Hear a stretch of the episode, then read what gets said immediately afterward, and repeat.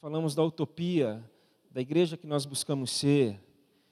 E quando a gente falou de profética, acolhedora, inserida, inclusiva, transformadora, adoradora, a gente não está adjetivando a igreja. A gente não está aqui criando adjetivos para ela, porque a igreja não precisa ser adjetivada.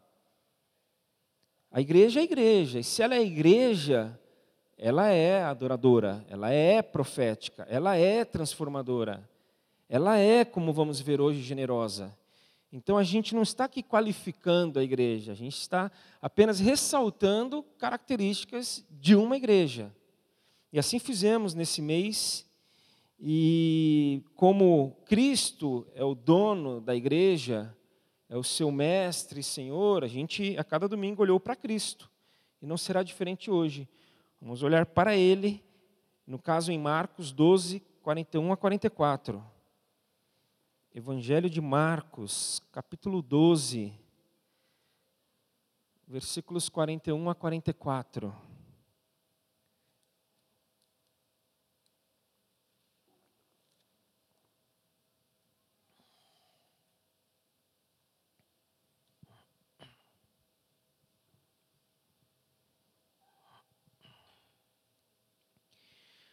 Marcos 12, 41 diz que Jesus sentou-se em frente ao lugar onde eram colocadas as contribuições. E observava a multidão colocando dinheiro nas caixas de ofertas. Muitos ricos lançavam ali grandes quantias. Então uma viúva pobre chegou-se e colocou 2 pequeninas moedas de cobre de muito pouco valor. Chamando a si os seus discípulos, Jesus declarou: afirmo-lhes que esta viúva pobre colocou na caixa de ofertas mais do que todos os outros.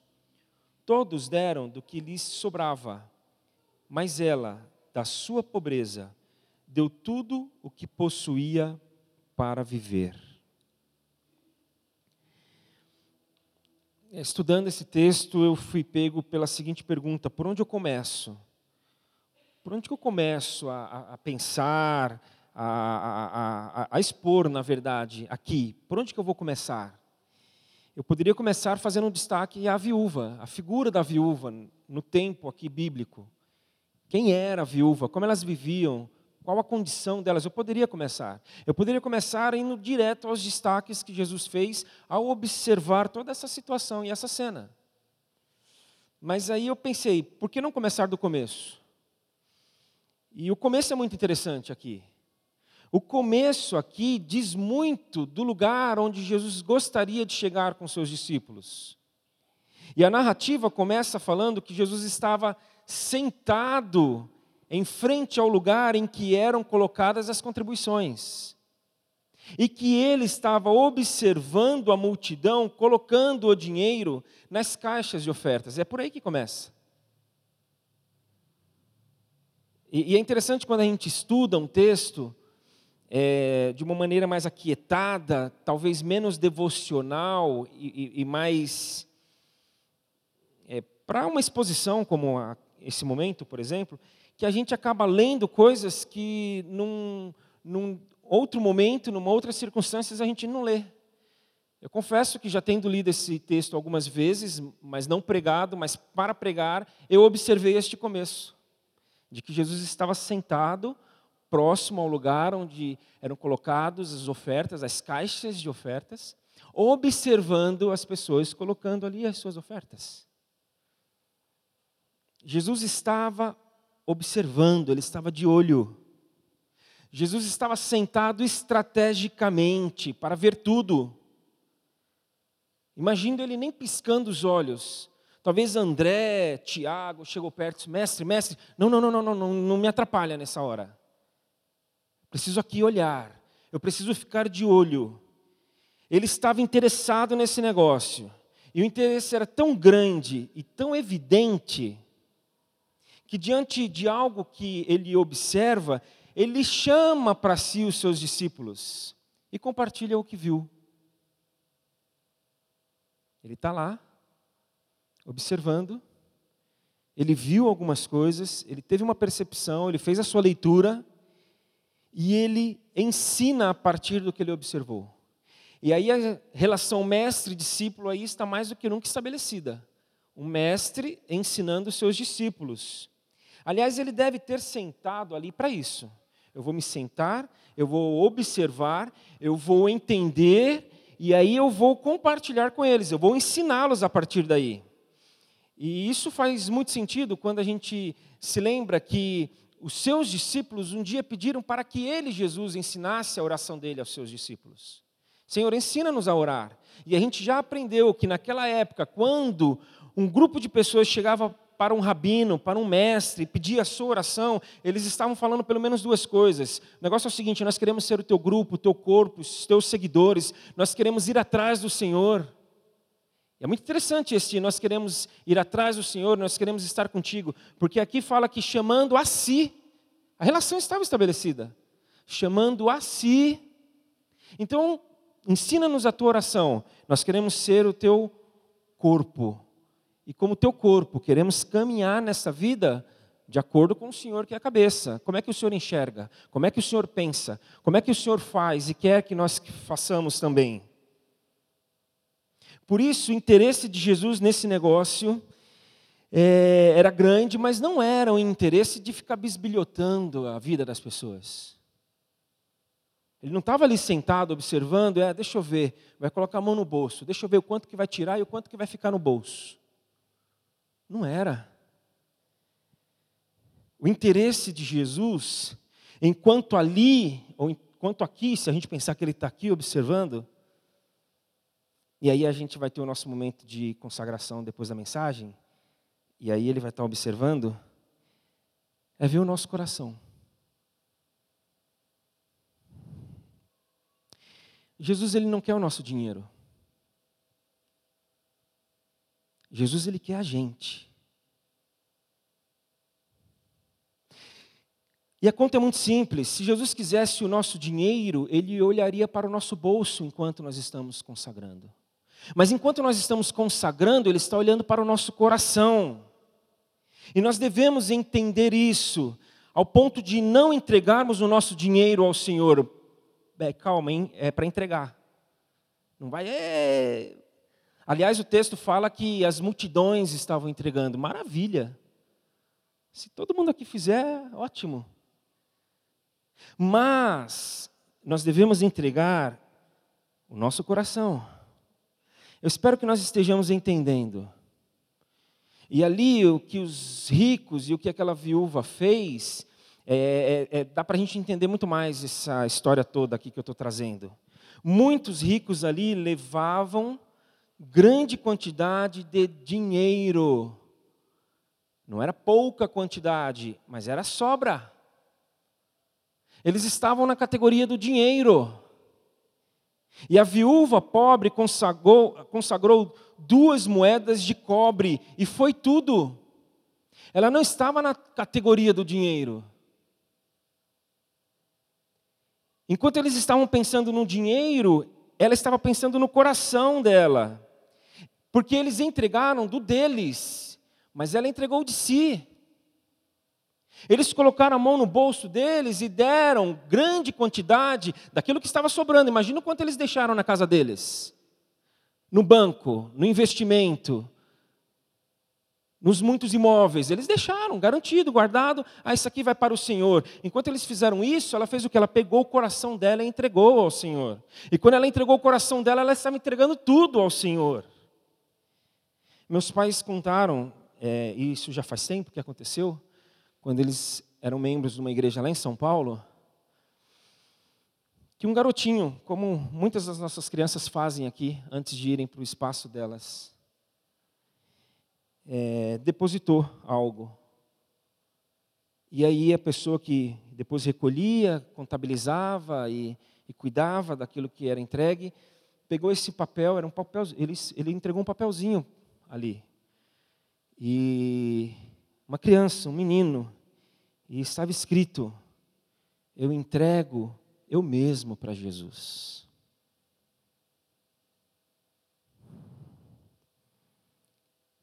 Uma viúva pobre, um menininho pobre, vulnerável, uma mulher vulnerável. As viúvas naquela época, vulneráveis. Uma viúva pobre, quase uma redundância. Por isso que Jesus, tantas vezes, depois Tiago, na sua carta, fala que a religião verdadeira é cuidar das viúvas e dos órfãos. Então, gente vulnerável, gente que talvez poderia pensar em reter tudo e mais um pouco, porque não saberia se amanhã teria alguma coisa, acaba invertendo a lógica do jogo. De maneira que a gente percebe aqui que ela não deu nem 10%, gente. A gente não vai entrar muito nesse mérito, mas dá para pincelar um pouquinho essa questão. Ela não deu nem 10%, ela deu tudo. Então essa discussão, 10% ou não, ela poderia ter dado 8%, ela poderia ter dado 5%, 15%, 20%, não, foi tudo. Ela não reteve nada. E essa lógica invertida nos ensina que só dá tudo quem já se deu totalmente. Só dá tudo quem entende que não depende, que a sua vida não se sustenta, não está sustentada naquilo que ela abriu mão. Mas a sua vida está sustentada e depende de quem ou para quem se abriu mão.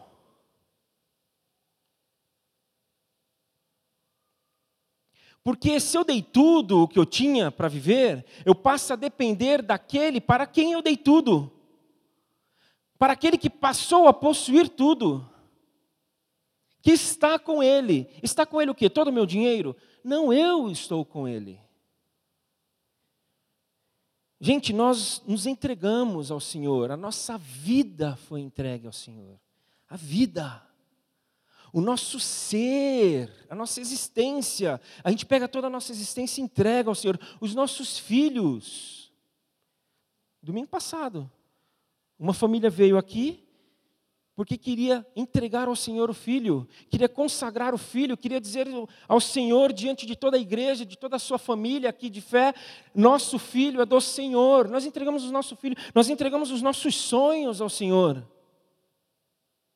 Aí a gente pega o nosso dinheiro, a gente pega as nossas posses, nós pegamos os nossos bens, não, mas isso aqui não. Mas você já deu a sua... Como é que você não confia no Senhor e ao Senhor aquilo que você tem, se aquilo que você é você já entregou?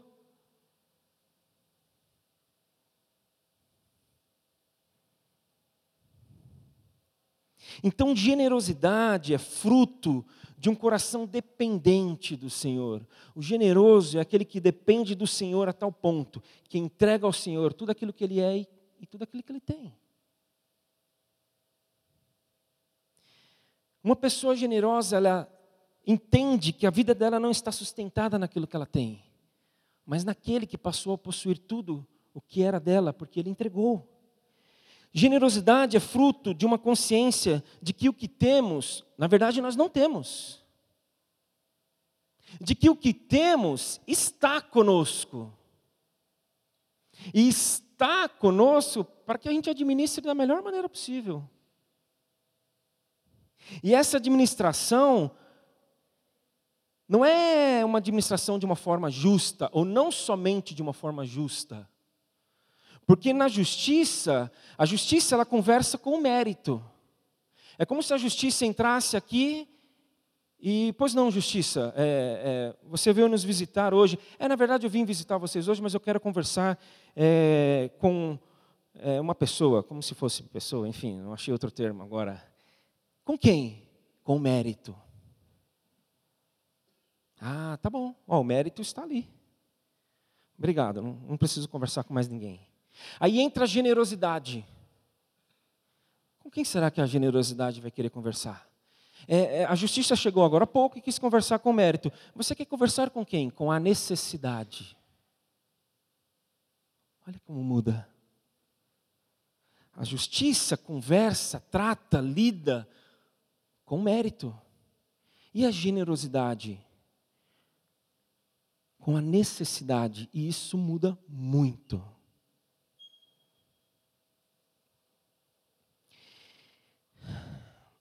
Se alguém me perguntar agora, a Igreja Batista Sul, Ela é uma igreja generosa? Eu vou falar sim. Aí a pessoa vai ficar feliz, vai sorrir. Aí eu vou falar, mas espera um pouquinho. Ao mesmo tempo, a Igreja Batista Sul, ela não é generosa. Não é tanto quanto devia e poderia. Eu vejo aqui na nossa igreja,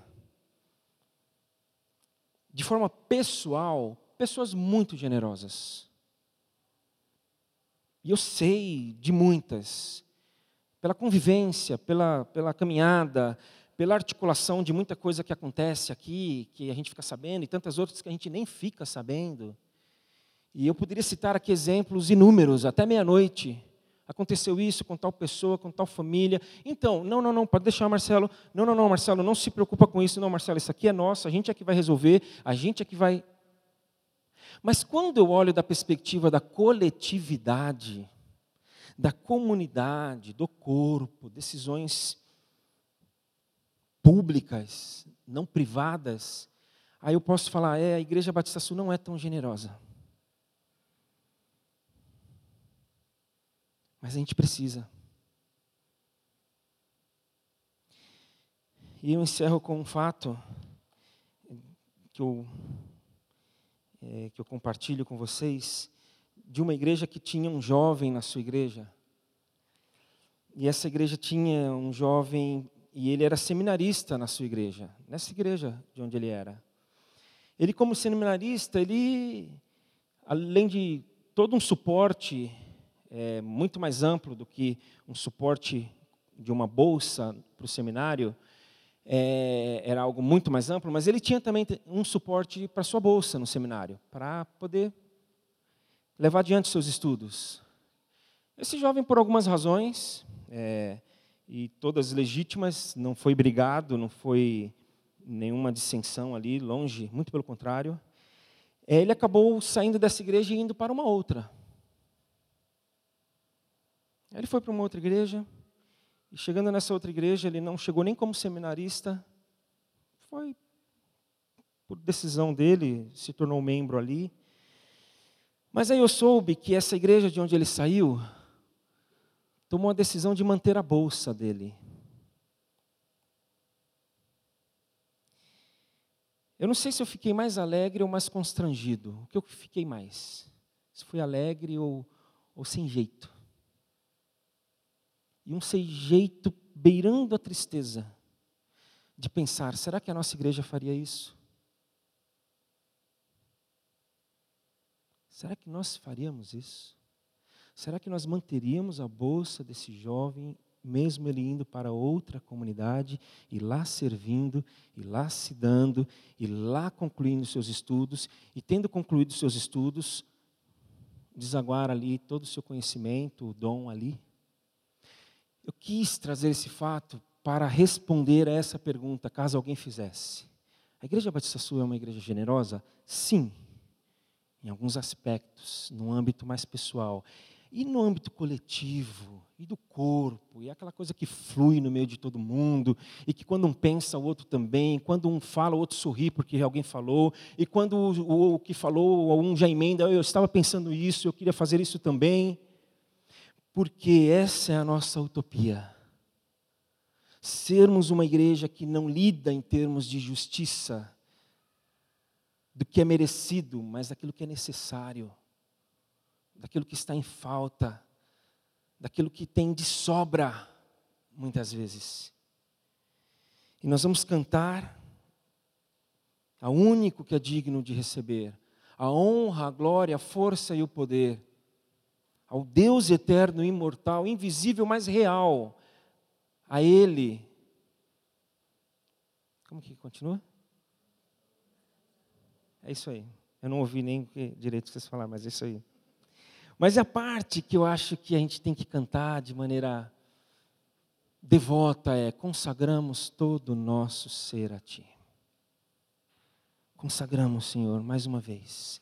Então você pode não vir aqui hoje, porque não foi hoje o dia que você se preparou para vir aqui, mas permaneça aí sentado, consagrado ao Senhor. Porque é um momento de consagração de quem nós somos. E quando nós consagramos a Ele quem nós somos, aquilo que temos vai junto. Se não te explicaram isso, eu estou tentando explicar isso. De que aquilo que você tem é dele, porque você passou a ser dele.